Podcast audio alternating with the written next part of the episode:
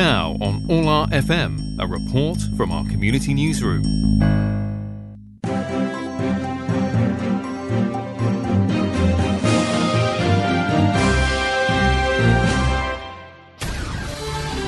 Raport specjalny. Anna Szlejter. We are here with Oliver King. Oliver, you just uh, finished the show. How do you feel? I feel pretty tired, to be honest. It's uh, a very exhausting show, particularly as there's only two of us in it. And as you saw, it's a very emotional journey that we have to go through on stage. So at the end of every performance, you feel a big sigh of sort of relief and excitement. But How many tired. times did you perform? We've been doing it now for three weeks, so we are on for another two weeks. Although we might transfer, though that's still up in the air. You are playing Victor. Yes. And do you think that Victor is a man of principles or cowards? I think he is a man of principles. I don't really think that he is a coward. I think it's very easy to call him a coward uh, from our standpoint today. What you have to realize is that Victor is living in Russia in the uh, late 1940s, and then obviously the play sees a journey through the 1940s, 1950s, 1960s. And he is living in a totalitarian state. It's very easy for us to look back at that now from our very comfortable lives here in the UK, where we have freedom to say what we want and do what we want. Um, and I think he's a man who's faced with a very, very difficult dilemma. He is in love with a foreigner, um, and the Soviet state made it very, very difficult for people uh, to marry foreigners. In fact, it was forbidden, which is part of the point of the play. Um, but you couldn't argue with the state, and that was something that, uh, as I, as I said, it's very easy for us to forget. That to contradict the state, to stand up to the bureaucracy of it, was almost impossible, and certainly not something that you could really do unless you wanted to end up in a gulag or have your family taken away.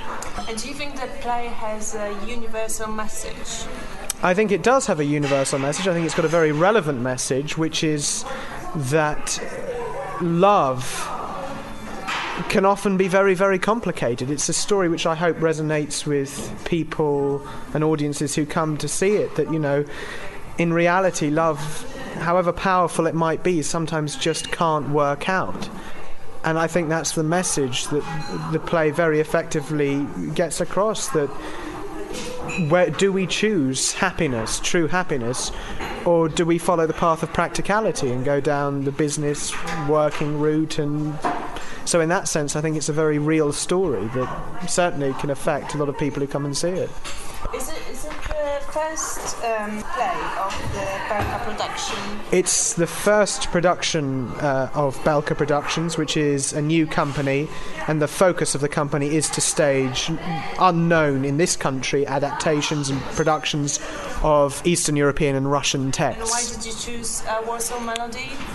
Um, a Warsaw Melody was chosen by the artistic director of the company, Oleg Mirochnikov, um, and he chose the play partly because it's a very, very popular uh, play in Russia and indeed in Eastern Europe. I mean, I think at the moment there's another production going on in Latvia um, and one other in Russia that I know of. So are you focusing actually on um, Eastern European audience, or is it, or is it just No, the it, it's the audience is that the company wants to focus on is everyone. I mean, it's Russia and Eastern Europe is really the home of modern drama with Chekhov and Stanislavski and all of these people in Russia. And there's a huge canon of Russian literature that is unknown to audiences here in the UK. Uh, so that's the aim of the company is to bring these plays, which as English audiences we don't really know about and we've never seen um, to the UK. We are he- here with Emily Tucker. You play Helena Modlewska. For me, it was just wonderful. How did you manage to uh, to fake Polish accent? Ah, here we go. No, um, the assistant director, Sophia, is half Polish. So I basically just followed her around for five weeks, imitating and listening. And actually, it was easier to sing in Polish than it was to do the accent in English because I had the recordings of the songs, so I could just listen and imitate and play it to myself again and again. Whereas with the script, there's so many words words, you know. Um, and she keeps me on my toes because she's here every night. So sometimes I slip into Russian, so I have to be careful. But um, yeah, it's great Did fun. you enjoy it? Oh, absolutely love doing this part. And, you know, something that I've really sort of found, I think for an actor, every time you do a new project, you do something different, you know. And for this one, it was sort of, I've discovered my love of Polish in a way. Have you been No, I've never been to Poland, and I've I've never. I don't understand anything. Well, now I understand a few words, and it's such a beautiful language. The way it sounds for me is so romantic in a way that I've never really known before. So- I was I was really amazed how you sang as well. Did you did you do you understand what you were singing Yeah. about? You- Yeah, we went through we went through line by line, literally, sort of, and it took it, you know sort of frustrations and all the rest of it. But once we got there, I think it's really important that I do know what I'm singing because the the context of the songs is so important, you know. And it's just sort of saying, you know, I've forgotten your eyes, I've forgotten your lips, and, and everything's lost. And and then earlier on, actually, the interesting thing is when I sing the lullaby, every single Polish person that's come has been like, oh my gosh, my mother used to sing me that when I was little. That's very very famous. It's Popielnika now. Yeah, yeah, yeah. I love, I love it, and it just sounds. I think the sounds of the words in Polish make a lot of sense. I think if you listen to it with sort of like a musical ear in a way, um, then yeah, then it can make sense to you, and I really enjoyed it. Yeah. The, the question which I asked uh, Oliver about uh, Victor, I Mm. Was quite disappointed with his attitude. I, I had feeling yeah, that he certainly, like, he really gave up to fight for for this love. Yeah, I think in a way when we were in rehearsals, I I just sort of thought like, oh god, how annoying! Like, come on, fight for her, because you know, like, especially in the second half, she throws everything down and says, let's do this. But I think it's interesting that he doesn't because they sort of represent the two sides of things. And and even though she tries to fight for it he does in his own way. He's just sort of in the first half he covers it up and goes oh no um, it'll be it'll be fine it'll be fine even though he knows it won't be. And then we sort of switch in the second half you know? And I think it's interesting to explore a kind of love that is heartbreaking and constrained by real life and not the sort of typical Hollywood romance and in in that sort of way it isn't like Romeo and Juliet because they he doesn't fight for her but yeah I find that incredibly infuriating but it's good I use it for my character so it's fine And Yeah. what is Emily? What is your newest plan for, for the future? gosh um, I don't know at the moment Question, but uh, have you worked uh, together before? No, we have. Or is I've I've worked with Oleg before, the director Oleg. Um, in he directed me in Drama Centre. That's my drama school where I went um, quite a few times, and I've done a couple of Russian plays with him before. And I seem to be cast a lot as Eastern Europeans at the moment. And I just finished a show, um, a film called The Seasoning House, um, which is sort of like a horror film, and we played Serbian girls in this house, and la la la.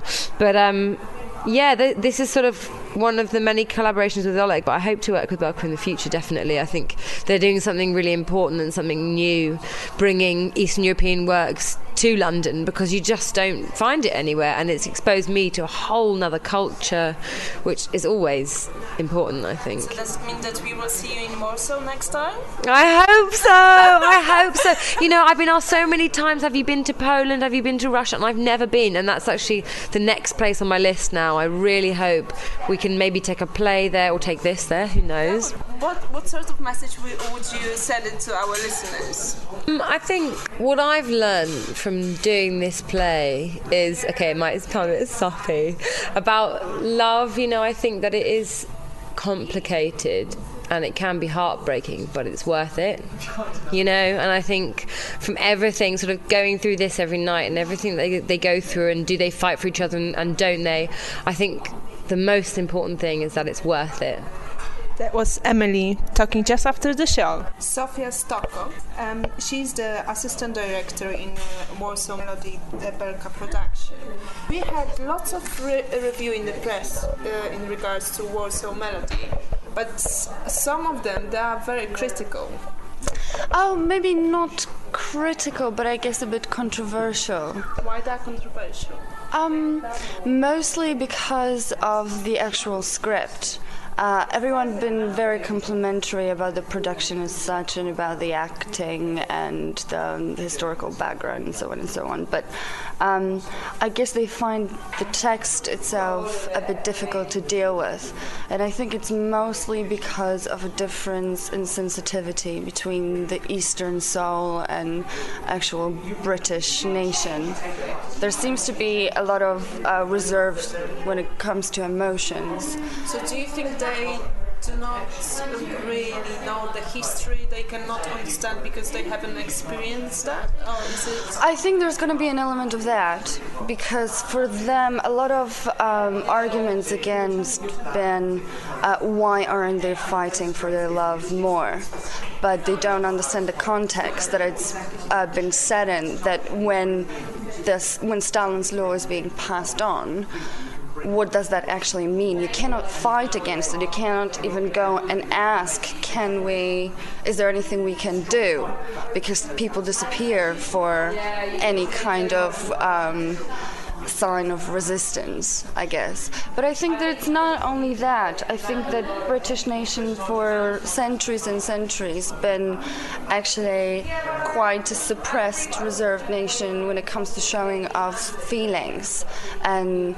Um, Eastern sensitivity, I think it has a bit more sentimentalism and a little bit more openness when it comes to um, displaying any type of emotion. So I think that maybe that's why uh, it also doesn't lay that neatly uh, with them, just because um, the language is so poetical and um, the story itself seems like an explosion of emotions and bearing your heart on your sleeve, and everything is said till the end and displayed till uh, the very, very end.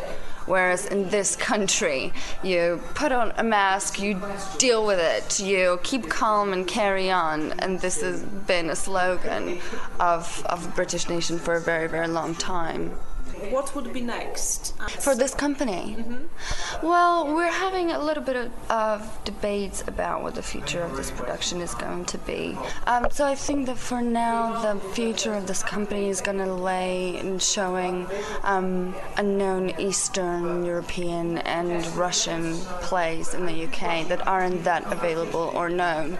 And for now, it's mostly going to be classics. We'll see if we'll ever touch contemporary texts like even Vyrypayev or maybe at some point Zvyagintsev, but uh, we'll see what's going to happen with that. Um, I'm really looking forward to it. Oh, thank you very much. Hope we're going to speak to you soon.